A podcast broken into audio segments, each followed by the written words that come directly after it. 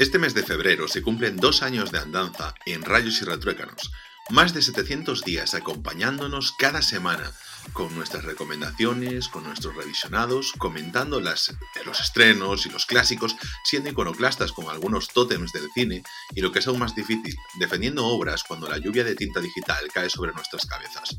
Por eso, os agradecemos muchísimo que nos hayáis acompañado en este camino. Y aunque pueda sonar a despedida, esto no es sino todo lo contrario. Poder confirmar que aunque no nos da la vida, la familia de rayos se amplía. Esta temporada contaremos con un nuevo programa semanal que se publicará los sábados y que viene directamente desde Oriente. Un programa dedicado al anime. ¿Por qué al anime? Podría ser un programa dedicado a lo que presenta Marvel, a los clásicos, exclusivamente a series o centrado en la vida y obra de Jodie Comer. Pero este programa sigue una filosofía que ha ido vertebrando muchos de nuestros episodios y es recomendar cosas que otra gente no haría. Entre tanto cine de autor, nos quitamos las gafas de pasta, nos alejamos de las palomitas de las grandes salas comerciales y desempolvamos el ramen para hablar un poco de lo que para nuestra cultura euroamericana no es mainstream y que vive en un mundo underground con una fuerza espectacular. Y para esta misión no vengo con mi socia habitual. Como os decía, la familia de Rayos amplía y es por ello que tengo el placer de presentaros a nuestro nuevo colaborador, un hombre que por las mañanas no sabe si untar la mermelada con el cuchillo o con una katana. Eni, con Ichiwa. Hola Ángel. Estúpido. Hola a todos los que nos escuchen también.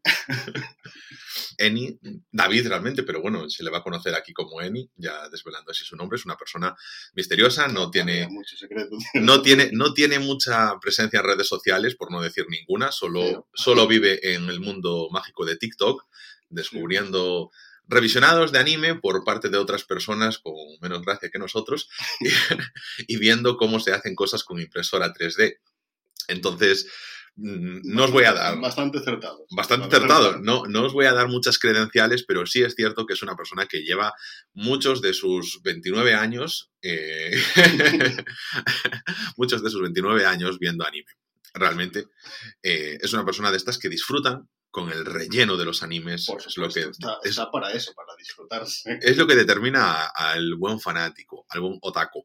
Entonces, entonces em, por eso lo he escogido también para que sea aquí nuestro nuevo partner in crime, eh, con el beneplácito de Ana, por supuesto, que no nos estará acompañando durante los próximos episodios de, dedicados al anime, Bueno, yo espero que sí, que se una. se irá uniendo, pero el tema es que de momento va a estar poniéndose al día, porque ante las innumerables promesas incumplidas en su programa electoral sobre ponerse al día con anime, pues mm, estaba la consecuencia de ir ralentizando y ralentizando, ralentizando. Este tipo de episodios que me gustaría, me hubiese gustado que estuviesen dentro del, contenido regular de Rayos y que hemos tenido que traer a, hacer un spin-off. Pero bueno, tampoco me ha parecido mal porque bien es cierto que lo que decía antes es verdad, no nos da la vida. Yo estoy realmente desbordado de trabajo, estoy desbordado de, de- del hecho solo de buscar horas para poder existir. Y sin embargo, pues hemos decidido ampliar programación eh, contra todo pronóstico y contra toda recomendación médica y sanitaria. Y, y bueno, eh, muy contento de verdad, porque así puedo hablar un poquito de anime durante, nada, un poquito menos de una hora, ¿no? Con, Sí. con este señor que nos acompaña, eh, con, no sé, con unas ganas de A- darme... A que ver qué dice. A ver qué dice. Que lo he traído un poquito a punta de katana, como le decía antes, eh, pero creo que va a estar encantado y que le vais a poder dar una buena bienvenida a este podcast. Y vamos a empezar eh, este primer episodio hablando de un anime que en este año, en octubre, cumple 30 años. Casi como nosotros. Está bastante cerca, sí, ¿no? El, el manga es más longevo, pero. eh, o sea, porque es de 1990, pero el anime es de octubre del 92. Estamos hablando de Yu Yu Hakusho. Vamos a. Bueno, en los últimos meses hemos estado revisionándola desde la primera temporada hasta la cuarta y última temporada. Y bien es cierto que nos quedan, nada, 6, 7 capítulos para terminarlo. Sí Pero- que se hace difícil terminar los últimos capítulos. Mm, ¿Pero tú consideras que es porque es más floja o.? A ver, esta última temporada, ya desvelando ahí la última parte, ¿no? Sí que baja el nivel con respecto a las demás. Yo creo que es Pero bueno, a ver, yo la disfruto igual, por lo menos. Mm. Pero bueno. Yo considero que, por ejemplo, eh, la primera temporada es la más floja de todas. Pero es lógico, porque es una presentación de personajes. Pero, eh, ¿a qué- ¿hasta dónde entiendes tú la primera temporada? Porque yo tenía ahí una duda. Ahora lo comentamos, vamos a entrar un poquito ahí. Vamos a entrar ya de lleno, pero antes sí que me gustaría también, eh, algo que también os recordaré un poquito hacia el final, y es que no vamos a hacer unas reviews eh, así de, ostras, una serie de cuatro temporadas, de 112 episodios, más las ovas y las películas, que no vamos a hacerlo. y, y comentar directamente esas cosas. Este programa también hace con otra filosofía que es ir revisitando, eh, haciendo, perdón, revisionando los episodios semanales de dos de las series más importantes, perdón, tres de las series más importantes del momento. Y mm, aquí David y yo vamos a hacer un poquito de ir contándonos un poquito lo que está sucediendo, porque una de esas series no la está viendo el otro. Entonces, eh, mm, vamos a comentar los dos, porque estamos viendo juntos eh, Kimetsu no Yaiba, conocida también como Demon Slayers, que está en su tercera temporada, que es una serie increíble, que está con una animación tremenda y que además de una calidad inconmensurable, o sea, de los mejores animes que se han hecho en los últimos tiempos, o sea, a nivel de calidad, es incontestable. Que mm, yo a todos, vamos, conmino a que la vean y que se animen a, a cogerle el ritmo, porque yo no sé tú, David, pero Demon Slayers, Kimetsu no Yaiba, a mí al principio no me enganchó, me gustaba, pero no me enganchaba lo suficiente como para tenerme atrapado y que fue hasta la mitad de la primera temporada donde enganché, ahí no paré. Pero creo que la presentación de personajes se puede ir haciendo un poquito larga. No sé cómo lo viste tú. Los primeros capítulos sí que les cuesta bastante como arrancar, son lentos, pero bueno, yo no tengo mucho problema ese tipo de series. Claro, claro, a ti cuando no pasa nada es cuando más te gustan los animes. Tampoco diría eso, es- eso es el imbécil este, pero aparte de eso, o sea, yo que la presentación se alargue un poco no tiene por qué ser malo. O sea, en este caso, por ejemplo, fue algo bueno. O sea, Sí, sí, sí, o sea, es una cosa... personajes que es Te ves beneficiado a la larga, pero yo entiendo que hay gente que se va quedando, mm, que no acaba de entrar, Pero- porque... Tampoco tardan demasiados capítulos en empezar, o sea, a ver, empieza un poco lento, pero bueno. Mm. Tampoco quiero hacer spoiler ahora que estás No, no, no, no. Pero, pero sí, eh, a ver, lento, sí, pero tampoco demasiado. Quien se quiera poner al día, de momento, eh, Kimetsu no Yaiba, eh, creo que no está disponible en ninguna de las plataformas legales la primera temporada. Mm, Pienso que no, no. Creo que no, creo que en Crunchyroll no está, estuvo disponible en Netflix, estuvo disponible en Prime Video, pero ahora no, me parece que no está en ninguna legal. Y bueno, todo el mundo sabe cómo poder llegar a la serie, tampoco tiene mucha ciencia. Y mm, lo bueno es que para mí, o sea, una cosa que tiene para mí buena es que tienes una primera temporada que son 26 episodios, al final una serie de medio año de normal. Luego una segunda temporada que puedes verte, o bien una película que sí que está en Prime Video, que es el resumen de toda la segunda temporada, Y muy bien hecha. muy bien hecha. A Porque mí me gustó mucho ver la película solo también. Aunque después amplíes con la serie, lo que- Mm. a mí me gustó la película como estaba. Bien, o sea, bien. Claro. O sea, si te quieres poner al día para engancharte y seguir la tercera temporada, puedes hacerlo rápido porque la segunda temporada te la omites rápido. De todas formas, son ocho episodios o así de la segunda temporada, Sí, tampoco son muchos. tanto, pero bueno, o sea, si quieres solo ver la película, está Mm. bien hecha. Sí, sí, sí, sí. Es algo que yo recomiendo mucho. Y luego hay otra serie eh, que esta la estamos viendo los dos. Después hay una que estoy viendo solo yo, que es eh, Shingeki no Kyojin, Ataque a los Titanes. Y mm, que a ti no te gusta porque mueren muchos personajes, entre otras cosas. Entre otras cosas. no vamos a entrar en todo lo que no me gusta porque hablaríamos solo de eso. Claro, pero bueno, es una serie que está mm, ya en su arco final, está en sus capítulos finales y que sí que me gustaría ir comentando, porque la verdad es una de mis series preferidas. También destaco por una calidad de animación tan tremenda, la verdad es que destaca muchísimo. Y creo que en estas dos series, para mí, tienen una particularidad que también mm, creo que puedo destacar también de, por ejemplo, lo que comentaremos en Yu Yu y es que creo que es de muy fácil acceso para gente que no está acostumbrada a ver anime. Porque bien es cierto que, por ejemplo, Kimetsu no Yaiba tiene esa parte de los demonios y es un poquito más de tradición japonesa, pero creo que en su humor, su mm, iconografía no está, mm, o sea, su dinámica, perdón, su iconografía no, su dinámica no está tan condicionada al anime más clásico moderno. Claro, yo creo que ahí la fama de Shingeki vino mucho porque se aleja un poco del anime más establecido y a la gente le gustó entre eso y que, a ver, la animación, la primera temporada que sí que llegué a verla, no estaba mal, quiero decir, o sea, No estaba mal, dice. no estaba mal, se podría ver. Otra cosa es que si eres como yo, que te encariñas con cualquier cosa, pues lo pasas peor. Claro, hay sufrimiento, hay Claro, sufrimiento.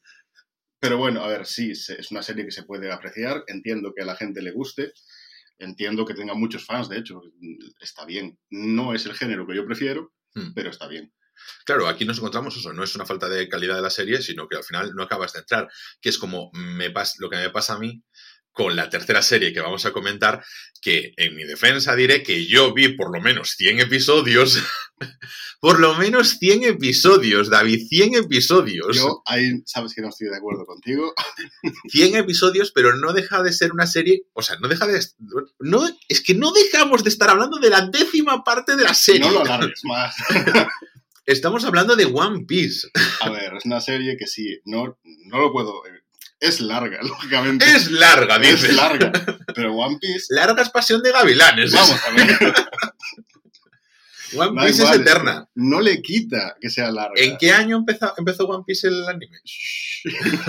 No, no, es una pregunta. No lo sé, no sé. No tengo ni idea. ¿Cuántos años teníamos? Que no tengo Es que éramos pequeños. Cuando, se, cuando llegó a España éramos pequeños. Cuando ya se dobló en España, cuando se dejó de emitir en España, éramos Vamos a ver. pequeños. Vamos a empezar. Y O sea, voy a aclarar esto ahora. Estamos hablando de que a lo mejor la serie tiene más de 20 años, el anime. Sí. Y no ha acabado. Eh, Vamos a ver. que, eh, es, yo estoy de acuerdo que es larga, pero también te digo que eso no le quita a la serie. Yo que pues, si una serie te gusta, que sea larga, para mí no es un problema. No, no, no. So- aquí solo estoy excusándome yo eh, por no haber visto mil episodios. es que es muy mal, porque es que si quitas lo largo de la serie, ¿Mm? Vas a entrar, o al final vas a entrar porque tú ya has visto una parte que te gustó de la serie. Sí, sí, sí, me gustó mucho. Vale. Y si tú siguieras viéndolo, no se te va a hacer larga. A mí no se me hace larga. Obviamente, porque además ves, oye, pues capítulo por semana y si no ves capítulo por semana, ves, te metes a lo mejor seis de golpe, porque Claro. llevas un mes sin verlo. Claro. Claro, seis, no 600. Bueno, pero sí. Lógicamente no te voy a decir, mírate los eh, 1010 episodios, vale, ahora mismo. Mm. Si quieres ponerte al día, está también el manga, que se lee más rápido. Pero que Y no tiene- tiene relleno, que a ti no te gusta el relleno, ya Oye, lo sabemos. vamos a ver, no es que no me guste el relleno, A ver, pero si me quiero poner al día, que no todo es Naruto. El relleno alguno es bueno, por lo menos pasable. no, no, no, que a mí me gusta muchas veces también esas partes en las que viene la calma antes de la tormenta y al final el relleno no deja de ser una calma muy estirada antes de la tormenta.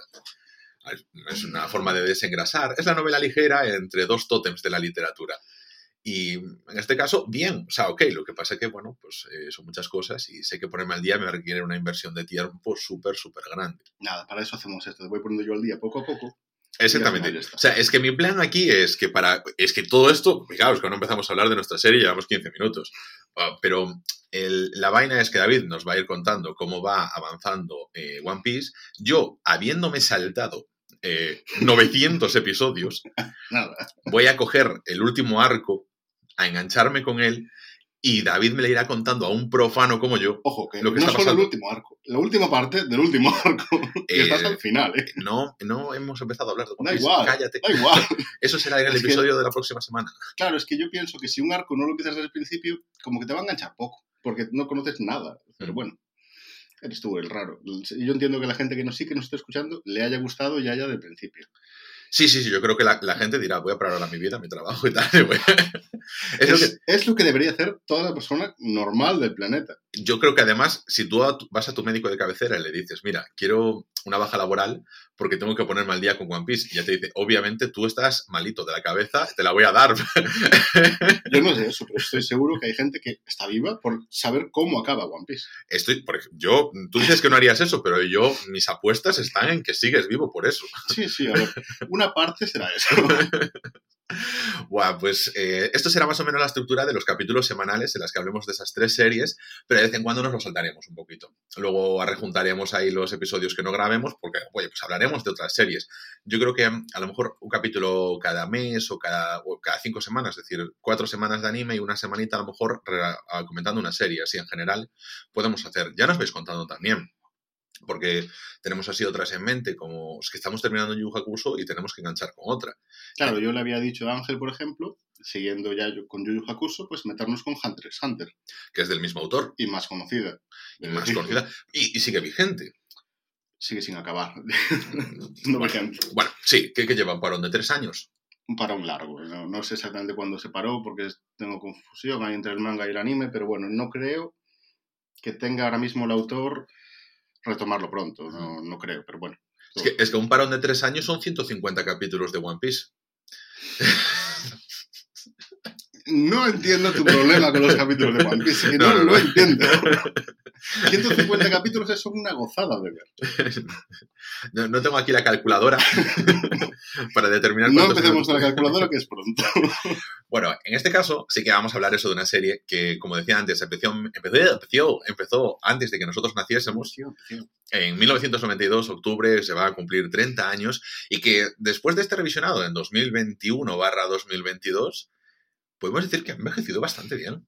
Sí, la verdad es que sí. O sea, comparando con otras series tipo y del- de la misma época, tanto el propio anime como las voces así en- Los doblajes. bien, los doblajes bien, Sí, sí, bien, sí. o sea, Sí, porque aquí nosotros, bueno, para los puristas, evidentemente lo estuvimos viendo del lado castellano.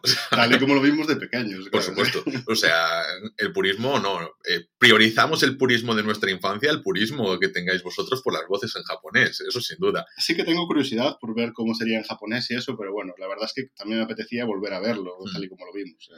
¿No? Y ha estado muy bien, ¿eh? Sí, sí, sí, sí, sí. O sea, se ha mantenido muy bien. La serie eh, trata sobre, bueno, un grupo de personas, un grupo de personajes realmente, pues que se enfrentan a, a demonios, al mundo de la magia y a gente que quiere destruir el mundo. Bueno, pues un anime típico en estructura, un anime típico en historia. En este caso está todo centrado en el personaje de Yusuke Urameshi, es nuestro protagonista.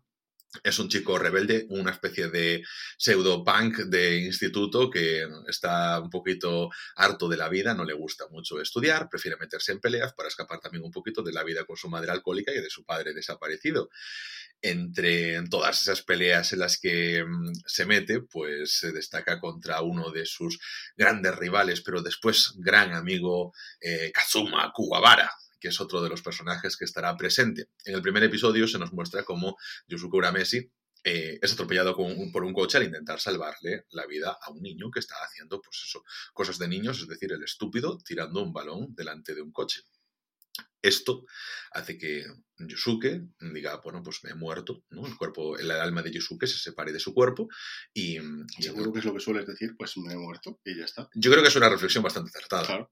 O sea, en ese momento, a ver, tampoco cabe mucha más. Un poquito de reconocimiento de la realidad. cuando, tu, cuando tu alma se eleva, Pues me he muerto. he llamado al notario y digo, mira, como puedes observar, ya no sigo vivo. bueno, entonces, mm, este hecho no estaba dentro de lo que es el mundo del más allá, no estaba pues previsto, porque como se consideraba que Yosuke Urameshi era una persona que no tampoco tenía muchas cualidades positivas mm, desde el más allá, no se esperaba que hiciese esa buena acción de intentar salvar la vida a un niño. Que por otra parte, por lo que se nos cuenta, el niño hubiese vivido igualmente. Pero bueno, eso Yosuke en ese momento no lo sabe. Entonces, pues eh, se crea una conmoción en la fuerza y mm, desde el más allá, que eso también me parece interesante, ¿no? Este punto de vista, a diferencia de nuestra tradición católica, la que Dios sabe lo que pensamos y, y con qué nos tocamos y cualquier cosa, desde el más allá, de, en Japón, consideran simplemente lo que se ve, las acciones que realiza la gente, no tanto sus pensamientos. Exacto, sí, como tú vayas respondiendo y las acciones que tomes ¿Mm? influyen en lo que vas a acabar. En este caso, pues los pillaron con el papeleo sin hacer y Yusuke no podía ni morir.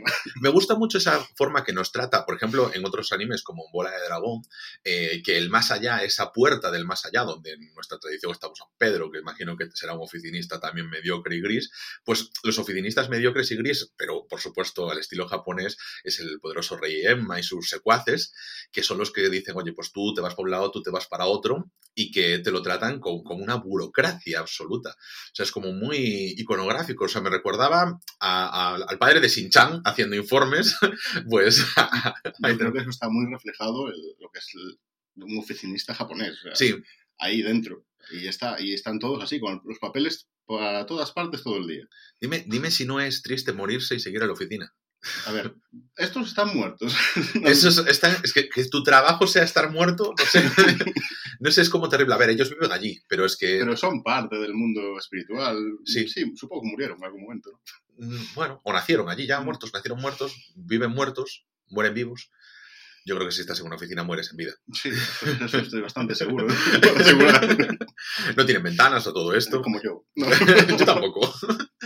Y bueno, pero eso, que me gusta que, que, se juzgue simplemente por tus acciones y no por tus pensamientos y tus intenciones. O sea, no es que me guste, pero me parece curioso, ¿no? O sea, no, no evalúan, hostias, pues mira, Yusuke tiene problemas y a lo mejor sus actitudes eh, están reflejadas por eso, ¿no? Pues oye, era un, se peleaba, pegaba y no estudiaba por encima. Pero Yusuke, que tiene buen corazón, mmm, al tomar esa acción de salvar a ese niño. Otra duda que siempre no estudiaba, dices tú, pero ahí está en la clase con su amiga de la infancia, la misma edad, o sea, por tanto, no repitió cursos. Bueno, no repitió cursos. Y Guavara tampoco es mayor, ¿no? Pues sí. No, no, tampoco era mayor. Entonces, bueno, tan mal no era. A ver, eh, lo que pasa es que es como, como nos pasaba a nosotros, que yo creo que eh, pues los últimos días antes de septiembre daban ahí un arranque. Yo creo que Yusuke estaba más motivado por seguir viendo a su amiga Keiko que por, por las clases. Y bueno, que primero y segundo son fáciles. no le quites méritos a Yusuke. Hombre, el tercero es cuando se complica. No voy a hablar yo de los institutos japoneses, que seguro que son más complicados, pero bueno. Sí, tampoco tengo el conocimiento de cómo son, pero oye, no le quito mérito. No, no, no, no. Que bien es cierto que consiguieron, pues, conocimiento de medio lo sacó, ¿sabes? El caso es que este hombre que se sacrifica por salvar a un niño, pues es interceptado entonces por una Shinigami, que es en este caso Botam. Un Shinigami es la especie de demonio, no, de ser del más allá que acompaña, ¿no? A los humanos. Sí, simplemente su misión es eso, acompañar, ¿no? Mm. Eh, matar si, si nos ponemos un poco quisquillosos, pero en sí es acompañar hasta más allá. Mm. Entonces, pues esta, este personaje que nos acompaña durante toda la serie. Y es un personaje que me encanta, o sea, como personaje está muy bien, suele tener más bien un gas cómico en cuando aparece, pero es uno que yo considero bien traído. Sí, y es, ya va con el personaje. Sí, sí, sí, sí. En, en, en todo momento no está por A ver, porque tenemos personajes que son simplemente un recurso cómico, como eh, Rodri, el secuaz de nuestro rey Coenma, el hijo del rey Emma. Pero en este caso, Botan sí que nos eh, sirve pues, para explicar las reglas del mundo espiritual, las reglas del mundo de la magia, eh, cómo funciona todo, nos pone en situación, o sea, no deja de ser una especie de narrador, pero que no es, o sea, que se le está narrando las cosas a Yusuke, que no se empana de la misa a la mitad, porque como decimos, muy listo tampoco es. No le quites, me... Entonces, en esta situación lo que le dicen es, mira, tú has, eh, te has muerto, porque has, pero no estaba previsto, has hecho una buena acción, así que te vamos a dar como una especie de segunda oportunidad a grandes rasgos. Sí, segunda oportunidad, se puede llamar segunda oportunidad, a ver, sí. Así que, bueno, pues que tienes que hacer, cumplir una serie de, de, misiones, pero te vamos a dar, además, un trabajo. Un trabajo que, si no mina ni nada, porque hay mucha burocracia, pero no hemos visto nada de papeleo, que es detective del mundo espiritual. Sí, no cobrar, no cobra. Yo creo que no cobra. Esto me gustaría que se trabajase más. Por ejemplo, en otro anime que es el de My Hero Academy. Sí, te gusta que sean funcionarios. Me gusta que sean funcionarios, porque es que me gusta esa parte de decir, ostras, ¿cómo tienes encaje en la vida real? Tú eres un superhéroe, pero, pero tienes al final, oye, que pagar una hipoteca, tienes sí, que vivir. Sí, yo entiendo eso, pero yo, siguiendo esa misma línea, me pregunto, entonces a un tío que está arriesgando su puñetera integridad sí. por salvarte de cosas demasiado fuertes, ¿cuánto le pagas? ¿Cómo valoras ese trabajo? Porque es difícil de, si te metes en ese tema, ¿cómo sales? Ah, pues a ver, con un sueldo muy alto. Sí, claro. a ver. A un chaval de qué, 15 años. Vale, pero bueno. equipáralo entonces. Bueno, bien es cierto que un poquito de trabajo infantil hay. un poco, ¿no? Pero lo puedes equiparar con, por ejemplo, pues un sueldo de, de un militar, ¿no? Podemos hacerlo. Peligros a lo mejor que pueden sí, ser ver, equiparables. En cuestión de peligro supongo que sí. y luego le empiezas a bonificar en función de los monstruos. Le puedes además pagar por objetivos. Claro, tienes pluses dentro. claro, nocturnidad, magia, sí, de eso hay, de eso. demonio, esas cosas. Entonces, pues bueno, eh, yo creo que es interesante, ¿no? Que ese es un tema que se pasa por encima y que me gustaría que se explorase. Yo un spin-off sobre la burocracia en el mundo mágico, sabes que lo, lo, apruebo mucho. Sí, sí, a ver, va contigo. Tampoco estaría de más. Eh. Resulta un dato más en la serie que estaría por lo menos interesante. En este caso, una de las misiones que tiene es recuperar unos objetos mágicos y aquí nos encontramos con otros de los dos personajes que, que acompañarán a, Yusuke, que son Hiei y Kurama. Hiei, un monstruo que tiene un ojo implantado quirúrgicamente en la frente, al más puro estilo Tensian, con el que puede ver cosas que los seres humanos y los monstruos normales no pueden es un personaje, un típico personaje pequeñito, con, con, espada, que es muy fuerte, que es muy duro, que es reservado, discreto, al mismo tiempo que nunca estás mm, en plan, sí que estás seguro, porque lo que su función como personaje es apoyar a tu, al protagonista, pero que nunca está de todo diciendo yo voy contigo a muerte. O sea, siempre está con sus reticencias y como mirando para él. Y que por medio conveniencia, pues te ayuda. Sí, sí, es completamente así el personaje. Después, además, he de añadir que la voz es el que hacía de Frigote en la serie de Narigota. ¿Qué, eh, qué narigota? narigota. Frigote. Frigote. Sí, Narigota. exacto. O sea, narigota me ubico. Frigote, no sé qué. Es era. el cubo de hielo que iba. El cu- que es completamente un dato inservible, pero yo ¿En qué año es narigota? No no sé, pero es un dato que acabo de meter. Y el doblador es el mismo. Madre mía, sí Pues nos encontramos con ese personaje y luego está otro personaje que es nuestro personaje atractivo, eh, eh, que desciende del clásico zorro espiritual, del zorro de siete colas, personaje de la mitología japonesa, Kurama, que es lo que significa, ¿no? Zorro espiritual, por ahí. ¿no? Sí, creo que sí, a ver, no me... sí. Mm. Yo creo que es, eh, por lo menos zorro. y que, bueno, que no sé, es como una especie de la evolución de Bullpix, Ninetales, pero convertido eh, antropomórfico. Muy buen personaje también, a ver, tanto Hie como, como Kurama. Aquí tenemos las dos personalidades, ¿no? Kurama es el amable, el que aunque ser un monstruo es cercano a ti, y Hiei, pues es el chulo. No, y además que Hiei es, una- es un personaje que desprecia el mundo humano, porque él quiere volver al mundo de la magia, quiere redimirse como personaje que está allí Lo dentro. desprecia al principio, después no tanto. Bueno, pero que lo desprecia es como Vegeta en Dragon Ball. A ver, él tiene una misión, mira al mundo humano con esa, y el resto al principio le da más igual. Desprecia el mundo humano. Después, a ver, de Yusuke yo lo considero un amigo. Sí, pero con el tiempo. Esas cosas no pasan de un momento a otro. en cambio, El raro es Kurama. Pero Kurama es un personaje que él escapando, ya que siendo el zorro del mundo espiritual, era un temible ladrón que huía también, o sea, evidentemente como es ladrón, pues robaba dentro del mundo de la magia, porque está el mundo humano, está el mundo espiritual el mundo de la magia. El mundo espiritual es lo que separa el humano de la magia y en el mundo de la magia es donde vivían tanto Hiei como Kurama. Kurama se dedicaba a robar las joyas, a ser un personaje que atacaba los distintos reinos de demonios y de monstruos y en una de estas pues tuvo que huir demasiado porque es como que se metió en un buen fregado y acabó eh, teniendo que encontrar una escapatoria que es reencarnarse en un humano en el mundo de los humanos. Entonces, de ahí que él creció ya con unos vínculos madre-hija. Madre Encarnarse, poseer. Sí. Bueno, sí. Ahí está. sí, vamos a decirlo así. Em, Pero era para que no sonase tampoco tan turbio. Es que si lo te paras a pensarlo, es turbio. Sí, no, y Yu Hakusho es una serie que tampoco le da mucho miedo eh, hacer cosas turbias. No, ¿eh? no, pero quiero decir, si tú te paras a pensar como lo que es en sí, es una posesión. Sí, sí, sí, lo es, lo es. lo es.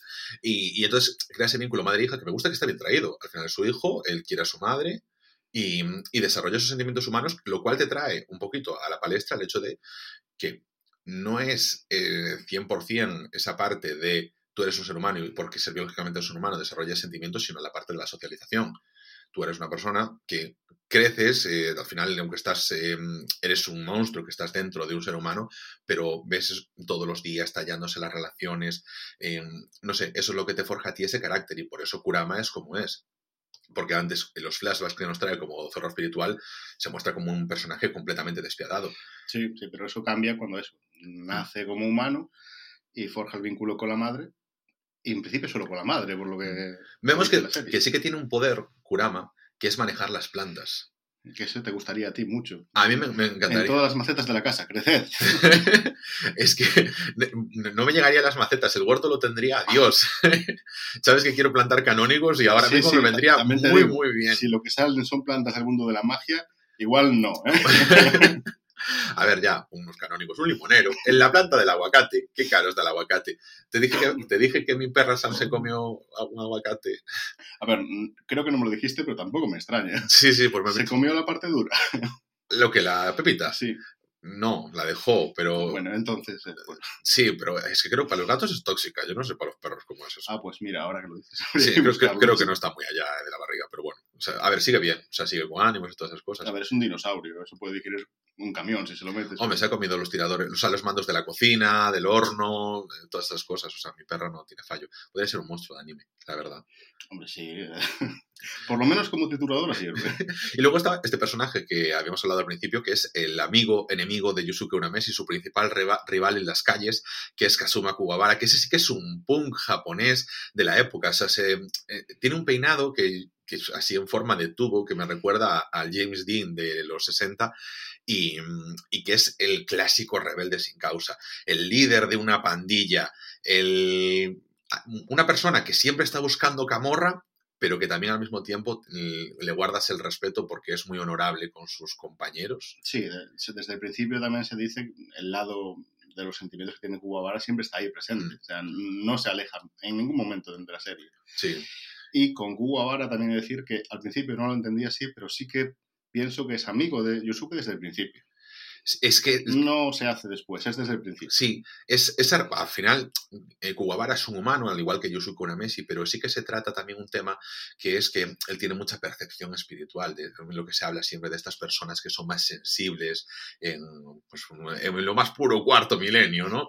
Y que él percibe unas cosas y que cuando Yusuke está en modo fantasma, él nota su presencia. Y Yusuke se da cuenta de que él lo está percibiendo y, entre comillas, le pide ayuda. También le ayuda a estudiar, he de decir.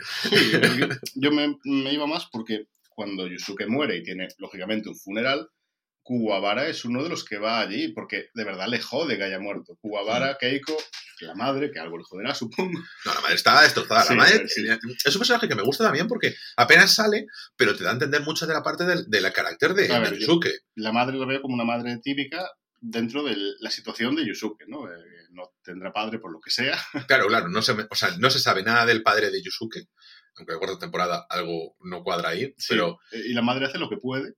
Pero se ve, o sea, se ve superada completamente por la vida. A ver, se le incendia la casa, también te digo. bien no le va. Bien no le va. O sea, se le incendia la casa, eh, tienen que sacar el cuerpo de Yusuke, o sea, normal que se dé a la bebida. O sea, sobre todo, te fijas, además que es una cultura japonesa de los 90 que es peleas de bandas de adolescentes. O sea, el alcohol súper normalizado, el, mundo de los oficinistas. De, eh, mm, a ver, no quiero entrar en otras series como, por ejemplo, ¿tú habías visto Gantz?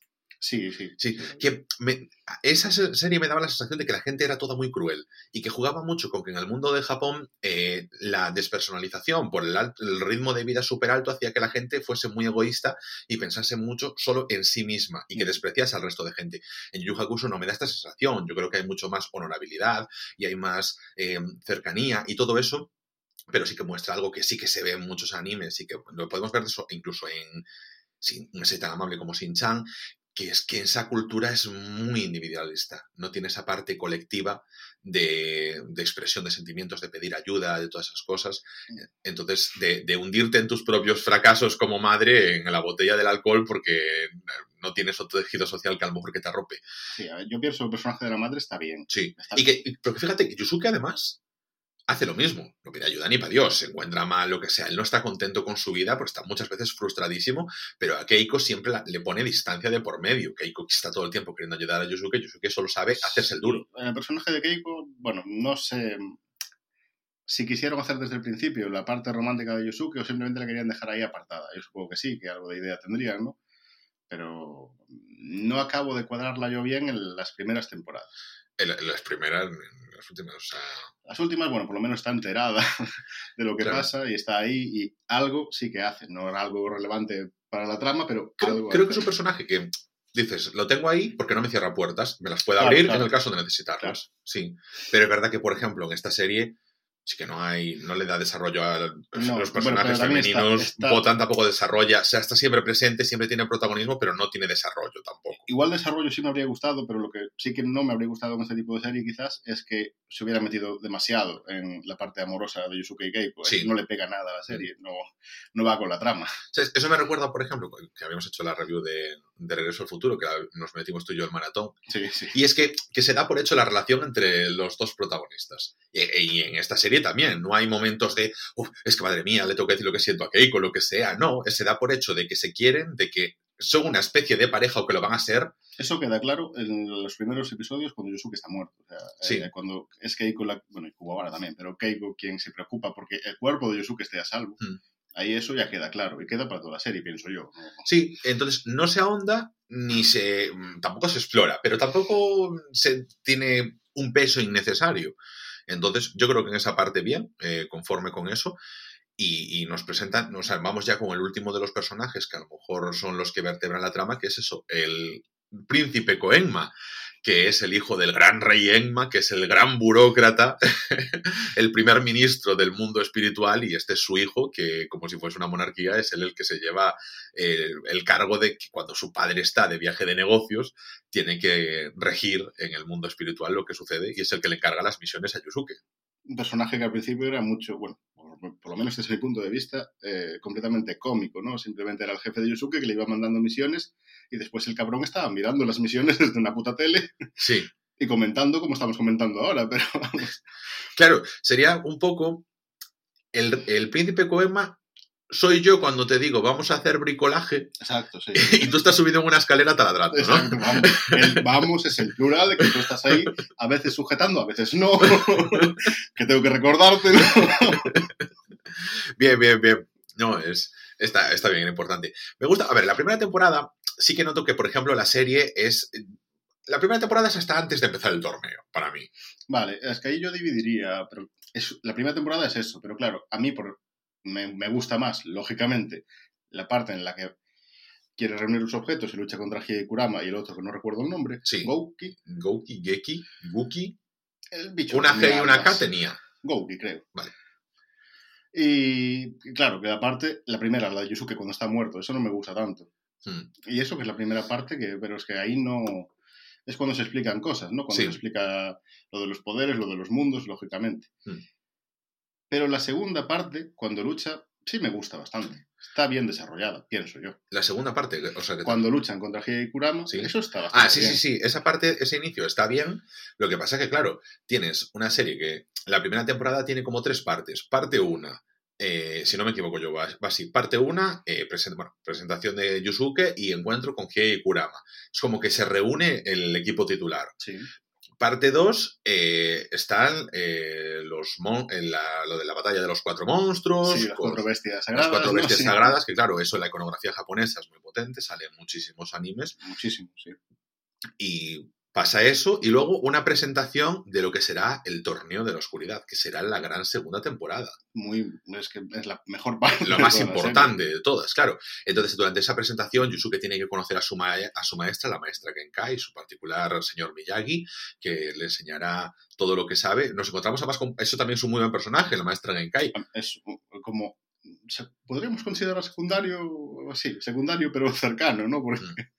En un mismo torneo llega a participar como parte del equipo protagonista. Y parte de la historia también, al final, con el, con el villano más carismático que tenemos. Aunque solo en esa parte, antes sí es completamente secundario y después pasa a ser otra vez completamente secundario, cosa Sí. que no me gustó. Pero- Genkai- Creo que está muy bien traído. Primero, punto uno, la personalidad de la maestra Genkai. O sea, es eh, la más cañera de todas. O sea, no tiene una buena palabra para nadie, solo son ataques. O sea, a diferencia de eso del señor Miyagi, que te trata con respeto y que a lo mejor te da una colleja, no, la maestra Genkai solo te ataca. aquí es, si fallas el entrenamiento te voy a moler puñetazos. Sí, y, y te vas a morir. y ya, Atiéndeme porque te vas a morir. y además, eso siempre. Bueno, eh, la verdad es una sargento de hierro, pero también manteniendo esa parte de respeto. Me recuerda más a, no sé, al profesor Snape.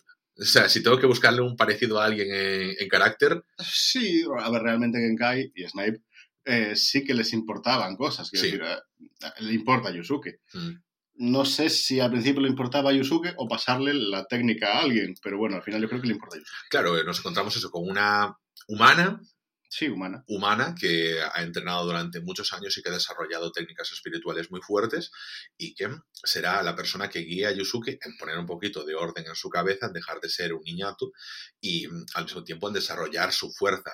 No olvidemos al final, esto es un shonen, el personaje tiene que ir creciendo, luchar contra rivales más fuertes y, y simplemente mejorar, ¿no? Y, y poder pues, hacerse pues, la- el viaje del héroe. Sí. Sí, el del héroe. En esta segunda temporada nos presentan aquí el torneo de la oscuridad, donde es lo que más me gusta. Aquí nos trae un montón de personajes, en plan, se abre muchísimo el mundo y, y, nos permiten una temporada larga, es la más larga de todas las temporadas, me parece. Mm, después de prepararnos conforme eh, son los propios humanos quienes eh, incitan por detrás a los monstruos, en cierta manera, ¿no? Porque crean ellos el torneo. Ah, es verdad, claro, esa parte es súper buena. Claro, pero eso ya empieza de antes del torneo. Sí, sí, sí. Se lo van metiendo desde que van a rescatar a la hermana Hiei. Claro, aquí, por ejemplo, eso, eso está muy guay, porque en Yu Hakusho, como decía antes, sí que hay cosas que no les da pudor directamente tratar. O sea, no son, eh, en plan, vamos a hacerte los buenos muy buenos, los malos muy malos, ¿no? Vamos a coger, por ejemplo, el mundo humano. El mundo humano, pues, con el carácter capitalista que tiene de, de los negocios, eh, exprimen, como hacen con eso, con, con, el niño que te cose las camisetas o con la trata de blancas, pues también capturar a monstruos para exhibirlos, para torturarlos, para snuff movies, para... En general ganar dinero con ellos, por lo que, claro. bueno, después ya se desarrolla más en la parte, la siguiente temporada, ¿no? Con el capítulo negro y todo esto, pero pasan de aprovecharse de los monstruos a directamente matarlos. Claro, pero eh, para que formen también parte de, los espectáculos. Para los ricos, una especie de juegos del calamar, se pueden montar, sí, No sé, eh, esas cosas que te lo trata, eso insisto, la primera temporada, eso está bien, porque me, gustó mucho esa parte de Yu Hakusho de mm, vamos a no tener miedo también a decir estas cosas, porque no es que sea una serie dedicada a la crítica social, pero creo que puedes hacer un shonen sin ser plano. Y esto no es plano.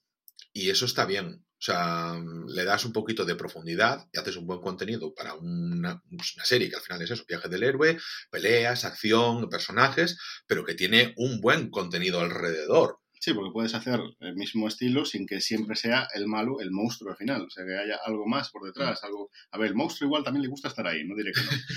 Pero oye, que si el final es que el humano está ahí moviendo todo porque quiere ganar dinero, por lo que sea, no se ve tan a menudo. Es que yo, por ejemplo, esto lo veo eh, en detrimento, por ejemplo, de series como Dragon Ball. Yo creo que Yu Yu Hakusho en eso es mucho más inteligente y, no sé, trabaja con eso, dándole que toda, toda la serie realmente aporta. O sea, no es next, venga más fuerte, venga más fuerte y que siempre es esa dinámica, es voy acompañándolo con cosas que además nos van a acompañar en toda la serie, ¿eh? no, no son cosas que quedan aisladas. Hace referencia a la primera temporada en muchas ocasiones. Sí. Y, cosas, y, estos actos que suceden ahí, pues le, dan importancia y le dan fuerza. Y además tienen consecuencias también en, los monstruos, en la, forma que tienen de ver los monstruos a los humanos, en que esos, bueno, eso como decías tú, ahí llegando a la tercera temporada, obviando ya lo que queda de la segunda, es propio, o sea, consecuencia propia de esos actos de la primera temporada que se nos muestran, pero elevados a la gran magnitud, eh, que es lo que decías tú antes, el capítulo negro, es una cinta de VHS. Sí, a ver, pero eh, teníamos un VHS. ¿eh? Exactamente. Que recoge, ¿cuántas eran? 3.000 horas de... Una barbaridad de horas, eso no había tele que lo soportara. No había cinta que lo guardase.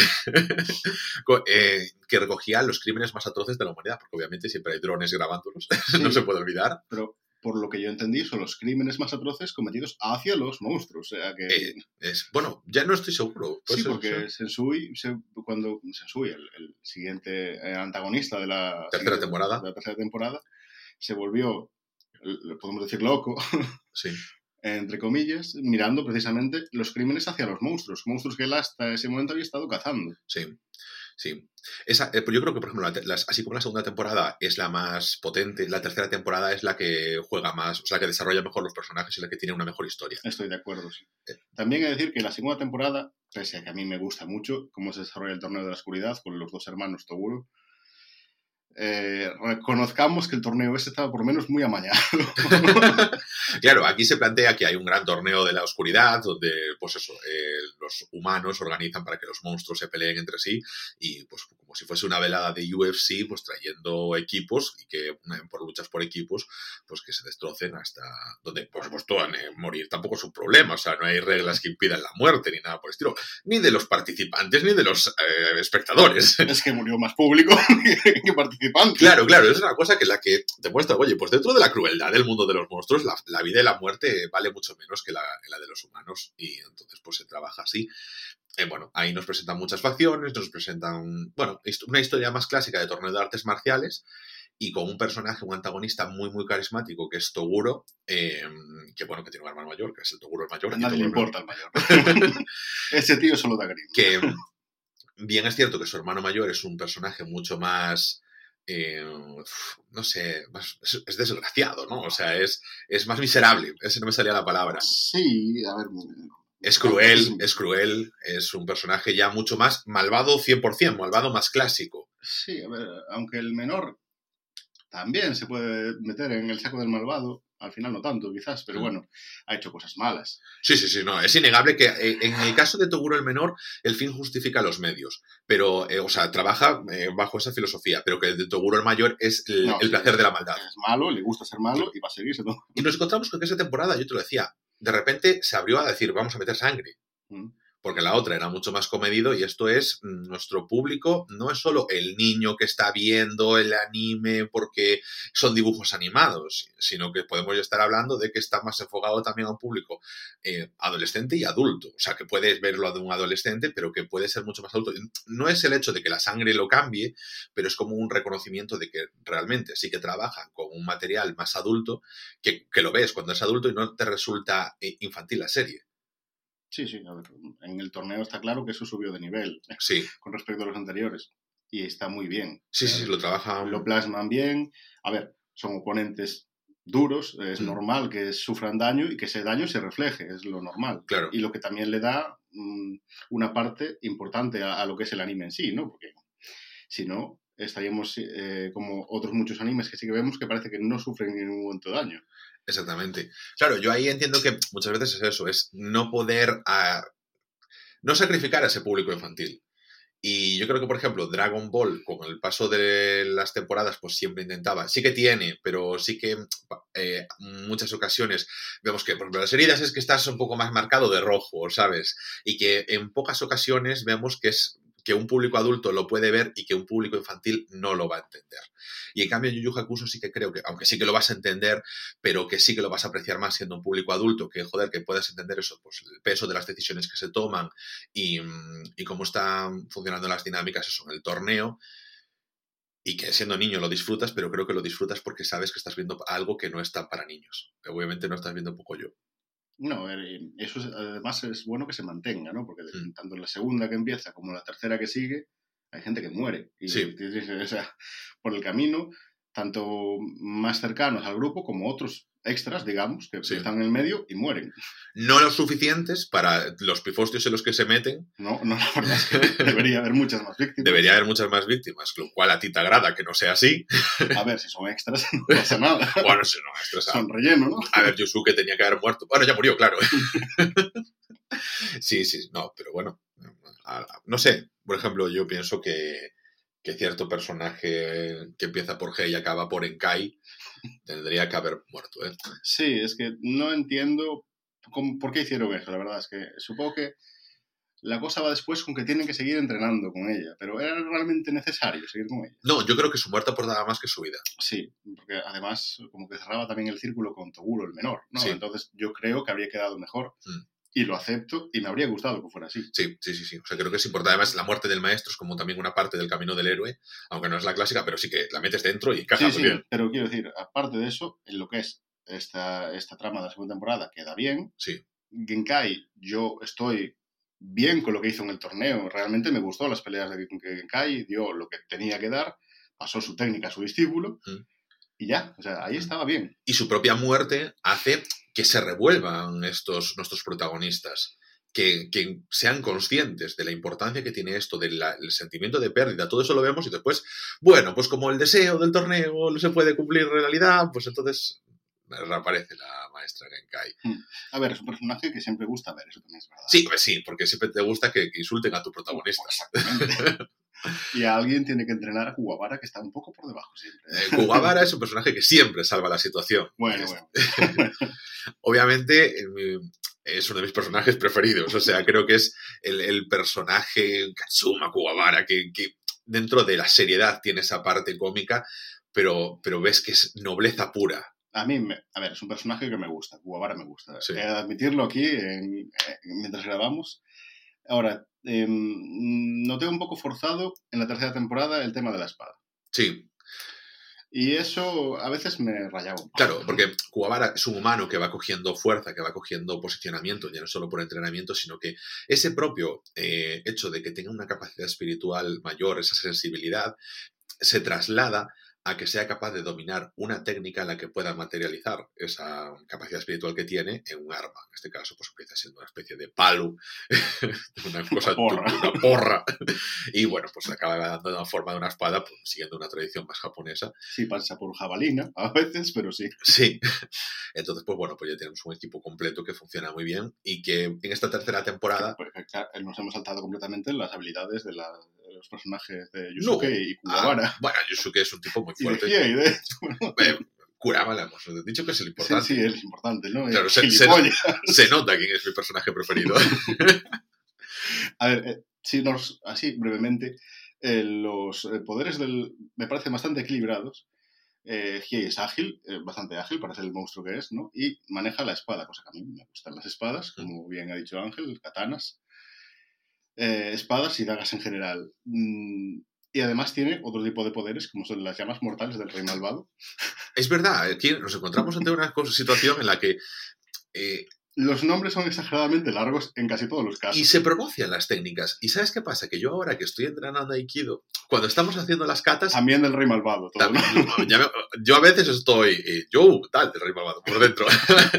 no lo digo en alto porque estoy rodeado de cinturones negros que me patearían el culo por gilipollas. Por favor, hazlo.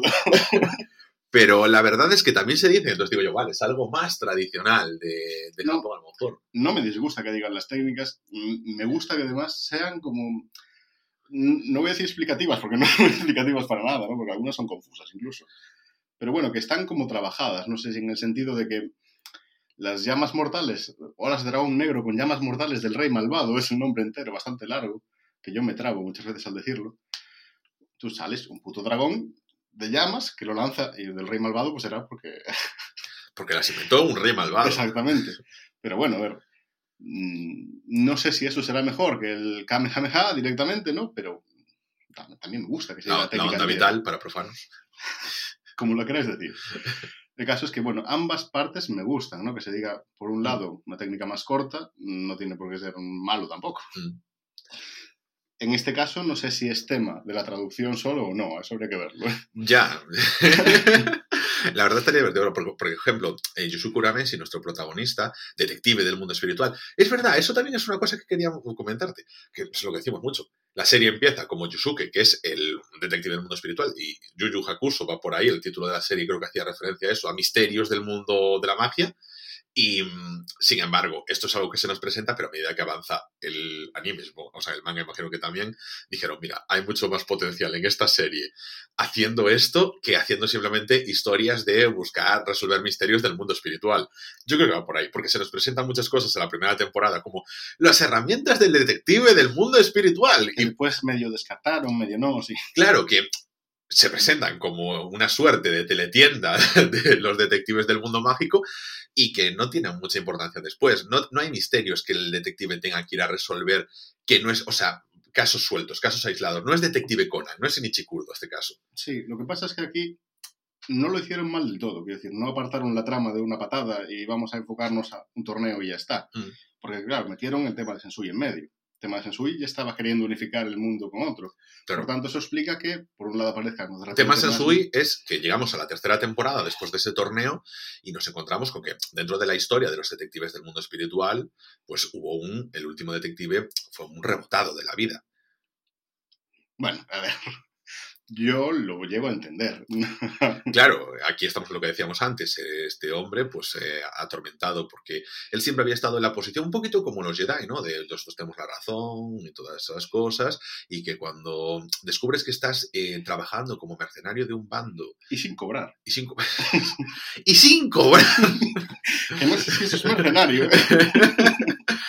Y que has dedicado toda tu vida a ello y que a lo mejor es como que estás como un piloto automático y que las razones por las que lo estás haciendo no, es, no están a lo mejor muy justificadas, pues eh, te lleva a cuestionarte ciertas cosas y a lo mejor a rebotarte un poco y vas a pasarte a otro bando. O sea, Ah, es que en realidad Sensui es bastante básico en lo que es el pensamiento. Es, he estado dedicando mi vida y mi poder a esto y ahora descubro que en realidad los son peores los humanos que estaba defendiendo hasta ahora.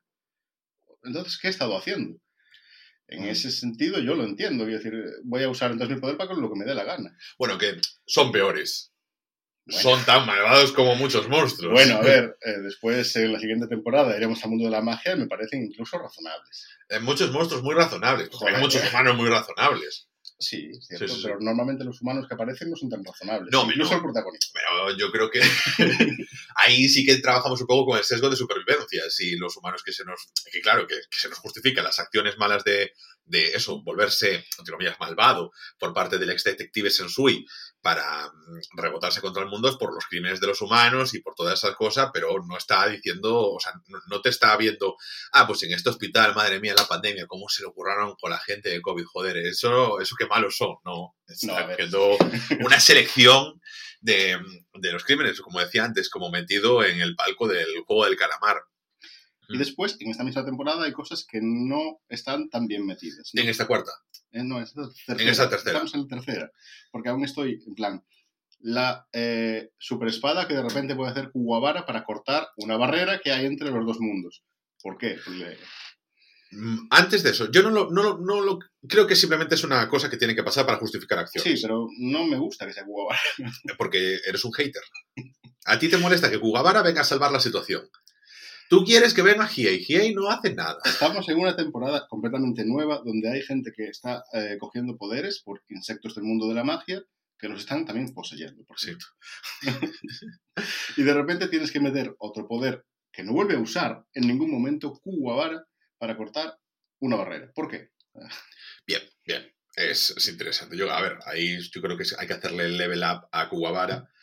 Entonces. Pero que no lo vuelve a usar, no es un level up, es cortar una puta barrera, un capítulo, ya está. No, pero es un, Ya está. es un level up. O sea, le incrementa de nivel de fuerza. O sea, si se midiese. Mira, esta temporada me gusta mucho, punto. El planteamiento de los villanos, de cómo además Sensui, además de ser un detective rebotado, lo que Dos hace es que te calles. Eh, lo que hace es reclutar a gente que además se nos está contando siempre las historias de esa gente, sus inseguridades y por qué han decidido, entre comillas, unirse a esas sectas, como el eh, reclutar gente pues para un grupo yihadista, que es lo, lo- lo- no sé, una comparación que se me pueda ocurrir para eso, pero claro, porque entras desde sus debilidades, gente atormentada, gente que tiene problemas de bullying, gente que tiene problemas de soledad, gente que tiene problemas de bueno, inseguridades en general, ¿no? A ver, aquí hay un grupo bastante variado de gente que directamente también es, es- está jodida de la puta cabeza, porque Sí, el doctor no, claro. es, no es bueno, precisamente. No, no, no. Doctor Quitamilla, Eh, Camilla, Camilla. Camilla, sí. Ah, sí, Camilla, claro, doctor Camilla. Sí. Pues, pues, es subnormal. pues entonces, esta gente te la trae, pero te lo explica todo, ¿sabes? Se dedica su tiempo a explicártelo, pudiendo ir mucho más a saco, pero sí que te explica, y se te explica su después, no solo su antes. Eso me gustó. Sí, sí, sí. Conocerlo, eh, conocer, porque claro, el protagonista no va por ahí matando a todo lo que se enfrenta, por pena, porque Mm. algunos se lo merecen. Sí, Y, y sí que saber qué fue de esto, sobre todo tal- sabiendo que tienen poderes preocupantes, mm, por lo menos a mí como espectador me gusta. sí. A mí como ser humano me- sí que me preocuparía que hubiese gente así. A ver, los hay peores, pero este, este Camilla sí es preocupante. No, no, pero bueno, pero me preocuparía que hubiese esa gente de verdad, ¿sabes? Yo te voy a decir, sabes que estoy volviendo un poquito a los inicios de, este, de esta discusión de podcasteril. Me gusta que esta temporada una cosa muy importante que para mí es otra vez la burocracia, en la que se establecen los niveles de fuerza de los monstruos. En un sistema de clasificación americano y también, bueno, internacional, que es el de S es el superior, A, eh, B, C, etcétera, ¿no? Y va bajando. He de decir que, como pasa en otras series, y creo que es un poco inevitable, niveles de fuerza que a veces se bailan con ellos como les apetece. Pero Sí. bueno, Mm. No me voy a meter en eso porque pasa en muchos, no es una cosa que personalmente me moleste demasiado, lo asumo dentro de la trama y ya está. Pero eh, creo que es como la necesidad de, a medida que un shonen, eh, los protagonistas van ganando fuerza, pues de tener que ubicarlos en algún sitio. Porque si no tienes la cosa de, es más fuerte este que este, esto que lo otro, tal, no sé qué, no sé qué más, esto es como que te, regul- te regulariza un poco de la situación. En la segunda temporada, por ejemplo, Toguro siempre hablaba del porcentaje de fuerza que estaba sacando. Sí, no- tampoco nos metamos en ese porcentaje. No, a ver, claro, no te El puedes 100% del 100%. Sí, obviamente eh, no tenía la calculadora de mano, No, la tenía el doctor Ichikati. Otro de los personajes que, que, claro, que te calculaba las posibilidades de Es- victoria. ese una está muerto y con razón por gilipollas. Me gusta porque más era como una calculadora, ¿no? Ni siquiera un Excel donde había variables. Bueno, a ver, Era una calculadora científica, claro. ¿qué va a llevar un ordenador del 1992 allí a calcular? Es verdad, ¿no? Había Excel en ese momento. ¿Qué coño? Bueno, pues el caso es que, joder, está bien esa parte de decir, vamos a establecer niveles, vamos a ampliar además leyes del mundo de la magia, vamos a adentrarnos un poquito más en las normas, porque en general se suelen cumplir. En general se suelen cumplir. Sí, sí. Entonces, eso también me parece bien porque te dan una presentación al espectador y luego no, no te atracan, ¿sabes? Dicen, bueno, mm, A ver, mm, los niveles de poder se pasan un poco más por encima, sobre todo al final de la serie. bueno, Si ya. te has dado cuenta, Sí, pero es en el que capítulo que vamos, que se presentan personajes que no hemos conocido hasta ahora, ¿en qué mierda de escala están estos? Eh, ya, completamente. Y, y gente que además que tiene muy poca trascendencia, pero que sus niveles están altísimos. Claro, son Sí. mm, bailar un poco. Pero bueno, lo que es la trama general Mm. no afecta. Entonces tú puedes verlo, disfrutarlo y ya está. Y yo creo que hasta aquí, hasta esta tercera temporada, bueno, la serie es impecable. O sea, yo creo que solo tiene floja esa parte de la primera temporada de las bestias. Sí, sí, a ver, las bestias era matar el tiempo, Sí, tal sí. cual, porque Yo creo que ubicándose un poquito en lo que quería ser la serie, que aún no estaba claro, cuando estaba haciendo el manga, no tenía muy claro el camino que tenía que seguir. Yo creo que después se encauzó muy bien.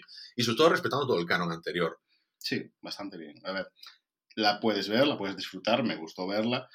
Tiene momentos que son más clásicos, momentos que no, y en general, bien. Pero Sí. comparado con lo que viene después, es peor.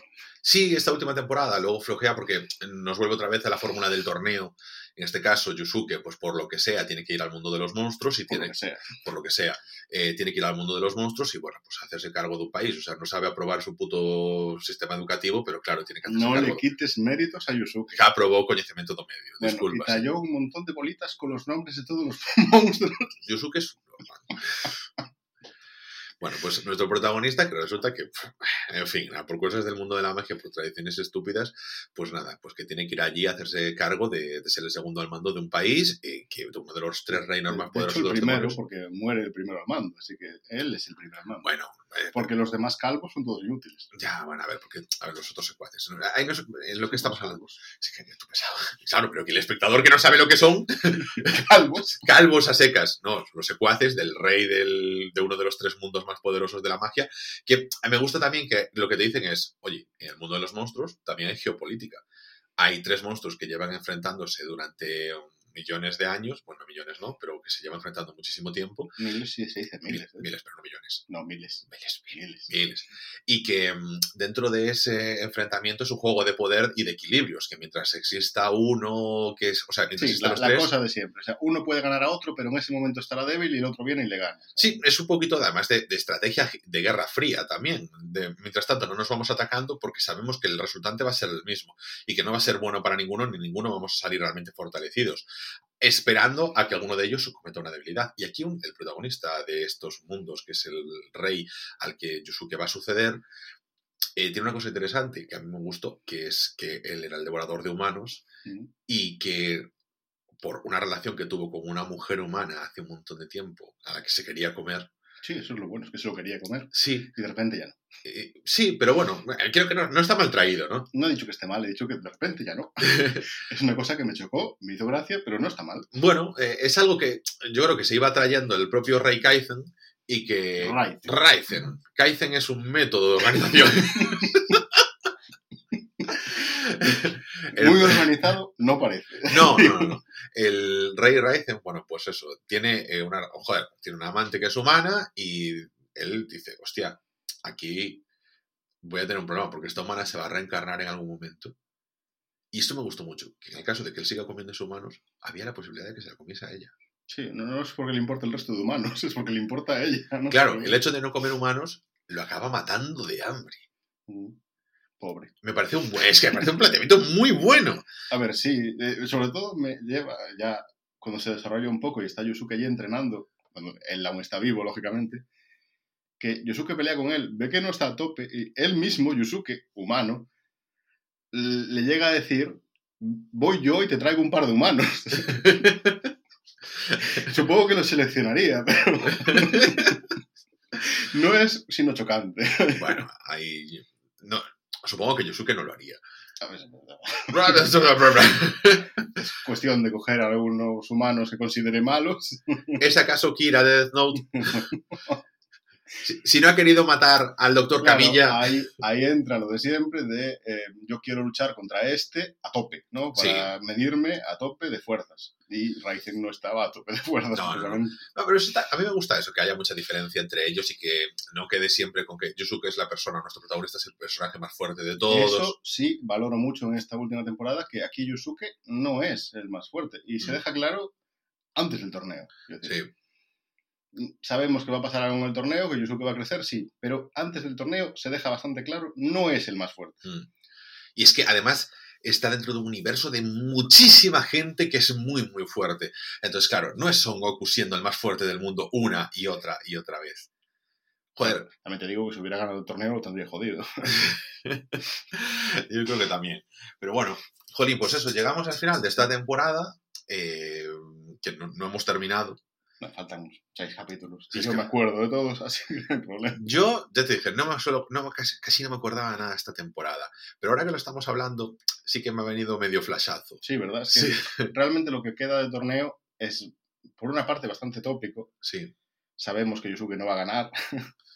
El último capítulo de todo, cómo vuelve el mundo es lo que no tengo tan claro yo, ¿no? Mm. Pero bueno, Pero bueno, yo creo que, ¿sabes? A grandes rasgos, bueno, ya lo hemos dicho durante el episodio, es una serie que, se, que no ha envejecido mal. Tiene cosas que evidentemente sí ha envejecido mal, eh, falta de desarrollo de algunos personajes, pero creo que los personajes principales están geniales esta última temporada. Kuwabara está desaparecido. yo destacaría también pequeños detalles que no hemos comentado, pero como que Yusuke, si se moja, tiene el pelo mojado. Cosa que... eh, eh, y además es una serie que repite planos, por ejemplo, de público. Mogollón. Eh, Está de público. Claro, a- entre los monstruos, claro, ves eh, animales antropomórficos, antropomórficos. Uno de ellos es que era un Pidgeot de Pokémon. Y lo hemos visto un montón de veces en ese torneo. O sea, era el fan más acérrimo que, que se no iba, moría, ¿eh? No moría, se iba a todos los combates. Pero planos que se repiten incluso dentro de los... eh, de los combates, cuando se están pegando, hay momentos que se repetían, eh, hay técnicas que dices tú, bueno, está claro que esta técnica te la han puesto como muy rápida para no tener que dibujarla. Sí, sí, a ver, pereza. Yo entiendo que haya pereza, mm, sobre todo técnicas, ¿no? Porque Sí. la técnica la usas una vez, no, no es algo que puedas estar todo el rato repitiendo ni usando. Mm. Lo puedo entender. Pero por otro lado ponen mimo y detalle en algunas cosas como vestuarios. Claro, eso que siempre destacamos. Yusuke se va al agua, se moja el pelo, Kuwabara no le pasa porque el pelo de Kuwabara es, Es como- impermeable. Claro, y es que es tan rizo que, que, claro, que eso es imposible. Pero en general pasa eso, cambian de ropa muy, muy a menudo, cosa que eso que se suele tener un... A ver, eh, principalmente hay dos cosas. Uno es la parte logística de ahorrarse el trabajo de entintado y de diseño de personajes, de cometer errores y todas esas cosas. A nivel logístico es impepinable que tener el uniforme de Dragon Ball siempre Sí. es más cómodo que... Y la versión normal, la versión rota después del combate y ya está. Exactamente. Y luego también está el hecho de que siempre tienes un traje que identifica a tu personaje. Mm. Entonces es más fácil, pues oye, pues para el merchant y tener mi ico- iconografía. Bueno, a Yu Yu Hakusho no le preocupa mucho. O sea, ha, ido cambiando de trajes todo el tiempo. Mm, Sí. Yo creo que la que menos ha cambiado puede ser Botam o Koenma. No, pero es que votan porque tienes un traje que es su traje de trabajo, pero luego se saca todos los outfits posibles. es que eso es genial. Es que tienes. La, Botam es Barbie. O sea, es Barbie Bueno. profesora, Barbie veterinaria, Barbie exploradora. Es que no, es una cosa que no hemos comentado, pero aquí Botam durante la serie se integra con Yusuke, eh, digamos, en su vida diaria, un poco yendo a clase. Y claro, en este momento, pues, se va disfrazando de lo que puede. Botan es genial. O sea, es que es un personaje que además tiene muchísimo estilismo. Sí, sí. Además, está, está bien una vez, digamos, el círculo general de Yusuke se entera de todo esto, ¿no? Porque al principio es como secreto. Y me gusta que deje de serlo, porque si fueras al final así, es- es- bueno. Y Botam está normalmente con las- el- la hermana de Kuwabara y Keiko. A veces la madre de Yusuke, aunque desaparece, sobre todo al final de la serie, no se sabe mucho de ella. No, es que se fue a comprar alcohol. Sí, ya no.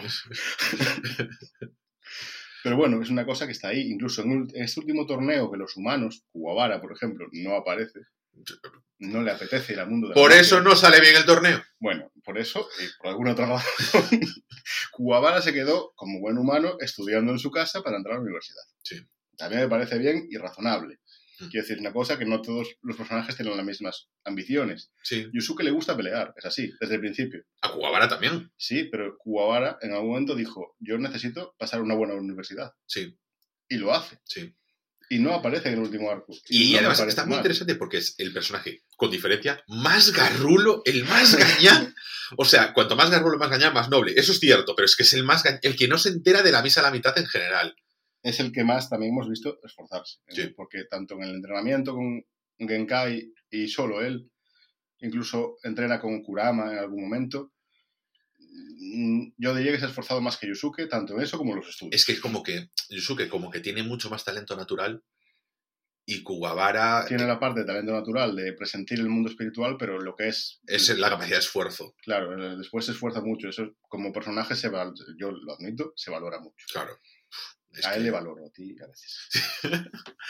Uf, eh, hora y pico llevamos, ¿eh? Es que, O sea- a ver, es una serie...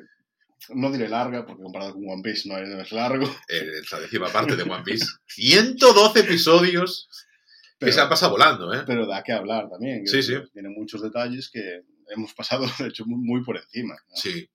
Uf. Es que, mm, como decía antes, esa parte de no tener miedo a ser turbio, porque, por ejemplo, en esta última temporada, el personaje de Mokuro, ¿lo digo bien? Mukuro. Mukuro. Me parece que, joder, que ahí no se corta, o sea, porque yo recuerdo el desarrollo de ese personaje, es duro.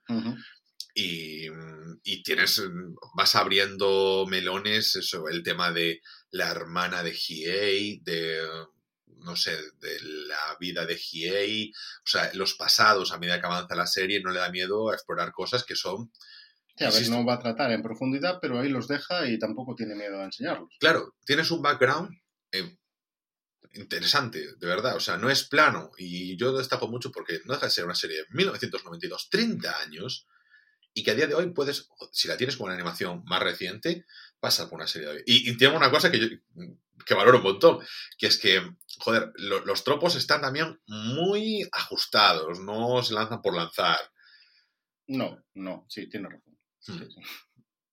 Al final, oye, es asequible también. O sea, para una persona que haya nacido como nosotros en, en los, a mediados de los 90, es una serie que puede ver porque se... Perfectamente, sí, es que mm, además es, da gusto verla. O sea, Sí, A hoy da gusto verla. no ha envejecido mal como Oliver y Benji. No. campeones. Capitán Subasa. Que claro, ostras, es que te lo piensas a pensar, es una serie que ha envejecido muy mal. Ha envejecido muy, muy mal. Sí, sí, sí. Y No, como no, esa, muchas. No pero es que son, son como las así tan iconográficas que nosotros esta la descubrimos. Porque a ti te regalaron un VHS que había random en el En el Alcampo. campo de estas, no sé, a ver, en ese momento eran pesetas, pero no sé, ofertas del Alcampo. De un- una enorme caja de VHS y que me compraron por como podrían comprar otra cosa, como compraron Heidi en su momento. Claro. El mismo montón. ¿eh? y aquí está una serie que yo, ¿sabes? Mm, No sé, no, mm, un siete y medio, bien. Sí, sí, sin problema. Es que es súper sólida. Es que se puede. A ver, obviamente el- cambia las técnicas, cambia las técnicas de dibujado, de- de- de- pero es que se puede ver y disfrutar. Sí, no sientes que, que el tiempo hiciese demasiada mella. Que nos metemos mucho, estoy azarpando mucho con eso, pero, pero tío, es que lo estamos viendo que- al final con 28 años Yo- y, y seguimos bien con ella. No sientes que es infantilizada ni nada por el estilo. El autor es más famoso por, ya lo dije antes, Hunter x Hunter, pero esta yo también incluso puedo disfrutar más en algunos momentos. Hunter x Hunter la he visto y tiene muchos altibajos entre tramas, ya lo verás cuando lo veamos. Mm. Esta la disfruto casi en su totalidad, o sea, tiene algunas cosas que no, como puede ser ahí al principio, pero Sí, comparado con otras partes que están muy bien siempre. claro, es que los puntos altos son muy altos. Claro, Y de, venga, otro, otro, venga, otro capítulo, venga, va, otro. Eso lo tenemos. Y joder, que nos hemos honestamente reído con esta serie, se disfruta bien y que lo- tiene una virtud, que es el cariño que tiene por sus personajes. sí, y se, y se nota, se nota. Y Ninguno queda de lado, eh, todo el mundo se trata bien, todos, por ejemplo, en esa segunda temporada, ese torneo que es muy largo, pero que incluso a gente que no va a aparecer mucho más, a todas le da trasfondo. Hmm. Todos te importan lo que les pase, o todos se les cuenta algo de ellos, aunque sea mínimo. Desde- Algún desarrollo todos tienen, y eso Sí. también es importante a nivel de no es un personaje por estar ahí y ya está. Claro. Que al final lo que te enriquece en las peleas no es solo que le meta leches al contrario. Claro, que muchas veces es, bueno, pues lo de menos, ¿no? Pero el, ¿qué motivaciones tienes para ganar, para querer ganar, para hacer tus cosas y que no sean... Eso sí que es verdad que lo hacía, por ejemplo, en Dragon Ball, en los primeros torneos de artes marciales, pero era a lo mejor un poquito más por encima. Pues a lo mejor soy el personaje eh, caracterizado de indio que quiere llevar agua a su pueblo. es un poco así, a ver. Sí, sí. pero este, de, por ejemplo, el personaje de... Em, somos discípulos de un maestro al que hemos tenido que pedir ayuda a un doctor que pudo ayudarlo por su grave enfermedad, pero nos ha exigido que estemos aquí en este torneo y al mismo tiempo estamos controlados por él y nos sentimos esclavos y, lloramos por dentro. Y por fuera. Y por fuera. en fin. Bueno, pues yo creo que con esto, por hoy. Sí, yo creo que bastante bien. Yo recomiendo que os la miréis todos, sin problema ninguno, o sea, no es larga no es larga. No, no, en tus estándares. En tus estándares. Y los tuyos, porque la has disfrutado, no te hizo larga. No, en absoluto. Pues ya está, no es larga. además, es que nosotros estamos viendo el arroyo un día a la semana. O sea, quedamos y nos vamos poniendo en plan y, realmente somos muy vagos. ¿eh? Podríamos tenerla acabada antes, lo que pasa es que bien por no poder o bien por pereza. No, pero tampoco, joder, la hemos ido, viendo poco a poco, pero a nuestro ritmo guay. Claro, el problema es juntarnos. sí, sí, pero oye, digamos, nos cenamos algo, tomamos un café, tomo seis cafés. docenas. Docenas, eh, no sé, la vemos, la comentamos y, ahí no sé, a veces eso que estamos viéndola y volvemos a comentar sobre lo mismo y a darle vueltas a estas pequeñeces, al, tema que me gusta a mí de la burocracia, al tema de los equilibrios de poder, recordando cosas, no sé. Bueno, no sé, cosas que queda mucho Siempre da que hablar al mm. final de los capítulos, por lo menos comentar, aunque sea simplemente algún gag cómico que ha estado bien, algo hay que comentar y eso hay que valorarlo. Y sobre todo también, ir descubriendo cosas, porque, joder, al final tenemos mucha más experiencia, yo en el cine, tú en el anime, y que mm, dinámicas, tramas, eh, contenidos, guiones, ilustración, cosas que vas descubriendo con el tiempo y que las aprecias. Sí. Sí, está, está con muy buena maestría y me da pena que no sea una de las grandes series referenciadas.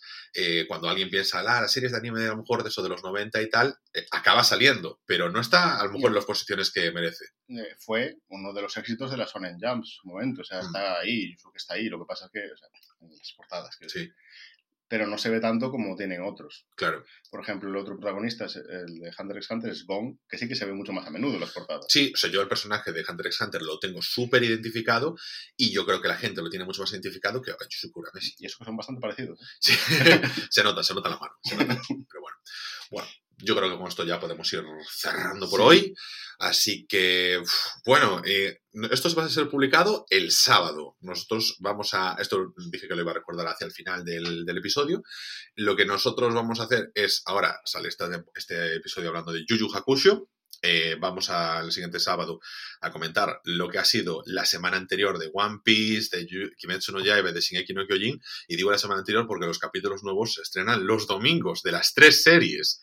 Y nosotros os vamos a traer el recordatorio de lo que sucedió la semana anterior para que si ese día pues, tenéis a bien poneros al día con nosotros, pues que sepáis también lo que opinamos y todo eso.